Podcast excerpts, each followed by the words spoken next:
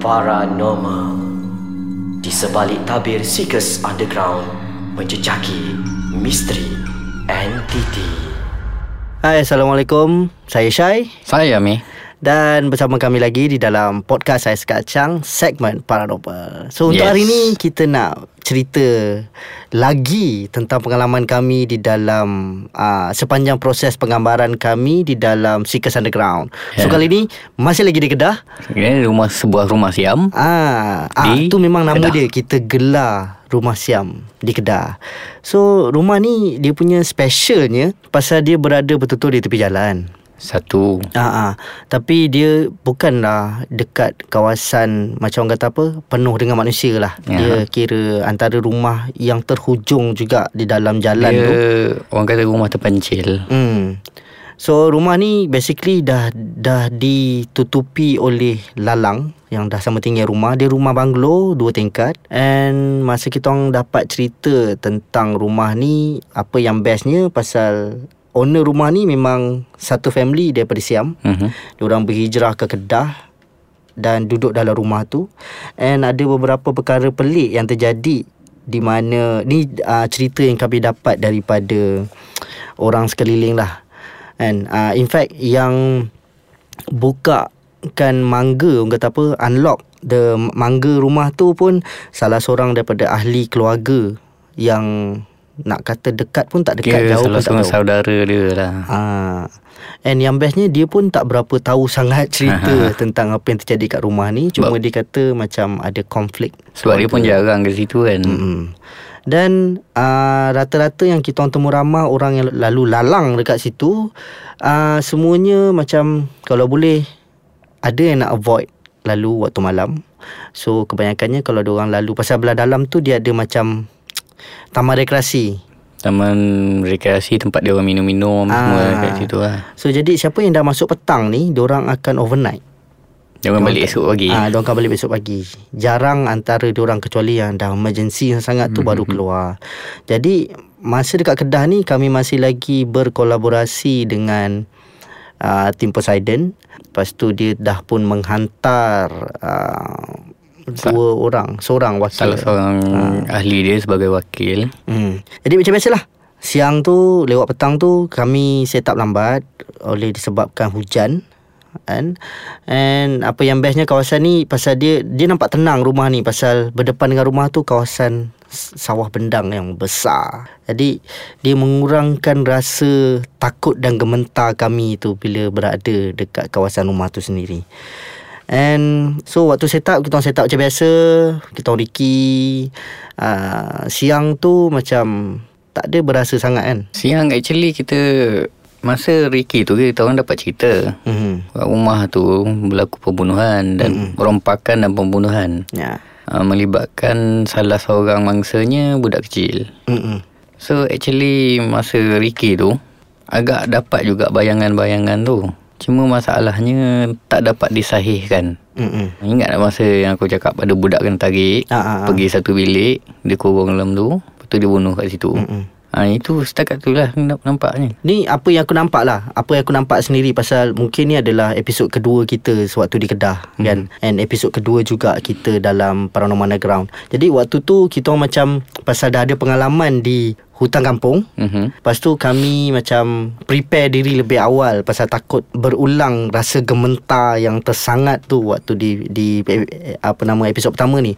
Jadi episod kedua ni aku nak aku sini nampak dengan mata kepala aku yang Amir dia bersedia lebih awal lah. Jadi waktu kita Ricky siang tu dia dah start visualize benda-benda dah. So macam kita orang berfikir macam eh awal Amir hari ni. Which is bagus kan pasal at least kita dapat satu lead daripada diri kita sendirilah. Mm-hmm. Pasal waktu tu kita sekadar dapat cerita random daripada Random daripada orang ramai. orang ramai yang bukan duduk dia orang ni duduk dalam kampung yang sama tapi dia just menggunakan jalan tu untuk ulang alik masuk ke taman rekreasi tu saja. Jadi untuk dapatkan leads yang lebih jitu tu kita orang macam agak tergantung sikit pasal kita tak dapat cerita yang sangat menyeluruh daripada wakil ataupun waris daripada keluarga pasal mungkin ada beberapa konflik yang orang tak dapat nak ceritakan. Dan boleh kata Boleh dikatakan Ramai orang kampung yang kita jumpa Dia macam takut nak cerita, nak cerita pasal rumah tu. Ah, itulah dia macam ada something yang diorang nak menyimpan. Tapi kita akan sambung lepas ni. Kita berehat sekejap.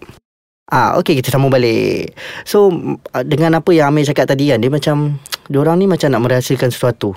Yes, ha, itu itu yang Ah. cakap tadi tu. Jadi itulah yang orang kata apa menyebabkan satu konflik kepada kami sebagai penyiasat untuk mendapatkan lead yang orang kata apa agak legit untuk kita mulakan salah sesuatu penyiasatan. Jadi kami pun kata apa tak nak buang masa apa semua. Jadi kami jalankan penyiasatan jugalah dengan keadaan yang kekurangan leads tu kami teruskan juga penyiasatan malam tu. Kita gamble lah. Ah kita Ah, gamble. gamble So first masuk. kita letak kita punya kamera 360 spinning tu Ya. Uh, so kita letak di tengah-tengah rumah dan waktu kita uh, post editing ada dapat beberapa penampakan yang agak menarik lah. Ha, yang post editing aku tak tahu. Itu Ah. aku kena cerita lepas ni. Okey, post editing ni kita dia pasal cerita ni akan dibawa ke orang kata apa dua episod. Jadi mm-hmm. kita cerita pasal post editing dulu. Dalam mm-hmm. post editing ni editor kita orang mendapati ada dua kelibat yang melintas depan kamera tu.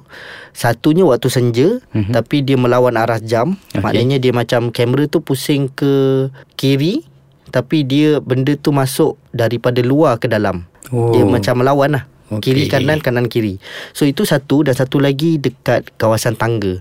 Mungkin entiti yang sama mm-hmm. ataupun mungkin ulat ke kita tak tahu kan tapi dari pengamatan mata aku sendiri aku rasa itu adalah satu bukti yang boleh dikatakan agak memerangsangkan lah pasal kita belum memulakan sesi malam lagi. Ya, itu selepas kita Ricky petang eh. Ah, ah. Sebab kita Ricky dulu baru kita letak kamera tu. Yes, tu. betul. So, kita orang tak letak kamera tu kat atas pasal kat atas ni ruangan dia sangat kecil. Pasal naik atas tu terus kawasan-kawasan bilik ada berapa bilik? Satu, dua, Tiga bilik atas. tiga bilik. Ada satu bilik semayang di belah luar. Yes. Kan? And kalau ikutkan rumah ni ada nampaklah kesan-kesan yang kadang-kadang ada orang menyinggah untuk melepak dalam tu membuat kerja-kerja yang Tak tak bermoral. sihat. Jadi tapi kami orang kata apa ignore benda-benda tu pasal matlamat kami adalah untuk mendapatkan cerita yang sebenar. So bila ki- kita orang menyiasat malam tu, mula-mula kita pusing Mhm. seluruh rumah. Ah, masa tu aku dengan Amir lah pusing sekali dengan cameraman kita orang dan sa- seorang lagi wakil daripada Poseidon. Lepas pusing tu, kami decide untuk berpecah. Jadi untuk sesi pertama ni aku ambil bahagian bawah dan Amir ambil bahagian atas. Kan? Mhm. Okey. So bila kat bawah ni aku tak ada rasa apa-apa sangat lah. Tapi makin lama duduk dekat bawah tu aura dia semakin Semakin kuat kuat, lah. Ah ha, semakin kuat. Sepertinya dia macam malam tu aku rasa pelik sikit pasal aku dapat merasakan dua aura yang berbeza. Satu aura yang di mana tak nak kita berada dalam rumah tu mm-hmm. dan satu lagi aura ni macam nak menyampaikan sesuatu cerita. Okey. Maknanya dia kira uh, memang naklah kita kat dalam rumah tu. Ah, Ha, lepas tu kita orang decide untuk tukar tempat. Bila tukar tempat ni dia tak jadi aku rasa. Pasal bila aku naik atas, kita mulakan kita punya ritual yang pertama. Okey. Sebelum tu aku nak cerita juga Hmm. pasal apa yang aku lalu masa naik atas Mhm. malam, sesi penyiasatan malam. Actually aku naik aku tu ke bilik tu. Okay. Bilik yang aku kata ada budak keluar tu kan. Mhm. Ada budak keluar. Aku naik atas tu kosong. Okey, aura tadi dah tak ada, bayangan tu pun dah tak ada. Okay. Aku pergi ke bilik tempat dia dulu penuh. Yang kita jumpa bantal apa semua ingat tak? Ah, mm, betul betul. tilam semua. Aku pergi ke bilik tu pun bayangan dia dah tak ada, aura dia tak ada. Okey. Aku dah terfikir kenapa tiba-tiba jadi tak ada kata. Mm, mm, mm. Petang tadi kuat. Lepas tu yang kau rasa arwah lain-lain tu kan aku Mhm. pun ada rasa juga kat atas tu cuma macam dia datang daripada luar tau Mhm. daripada pokok melintas ke atas rumah tu Okay. so aku terfikir apa benda pula ni kan Afzal tadi lain malam rasa lain. Mhm. Dah pelik kat situ dah buntu. Lepas tu ingat aku turun cari engkau kan? Mhm.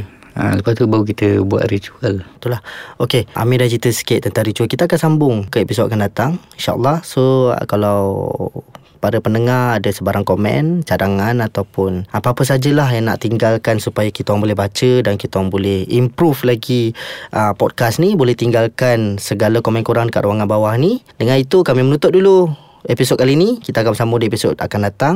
InsyaAllah dalam podcast Ais Kacang segmen Paranormal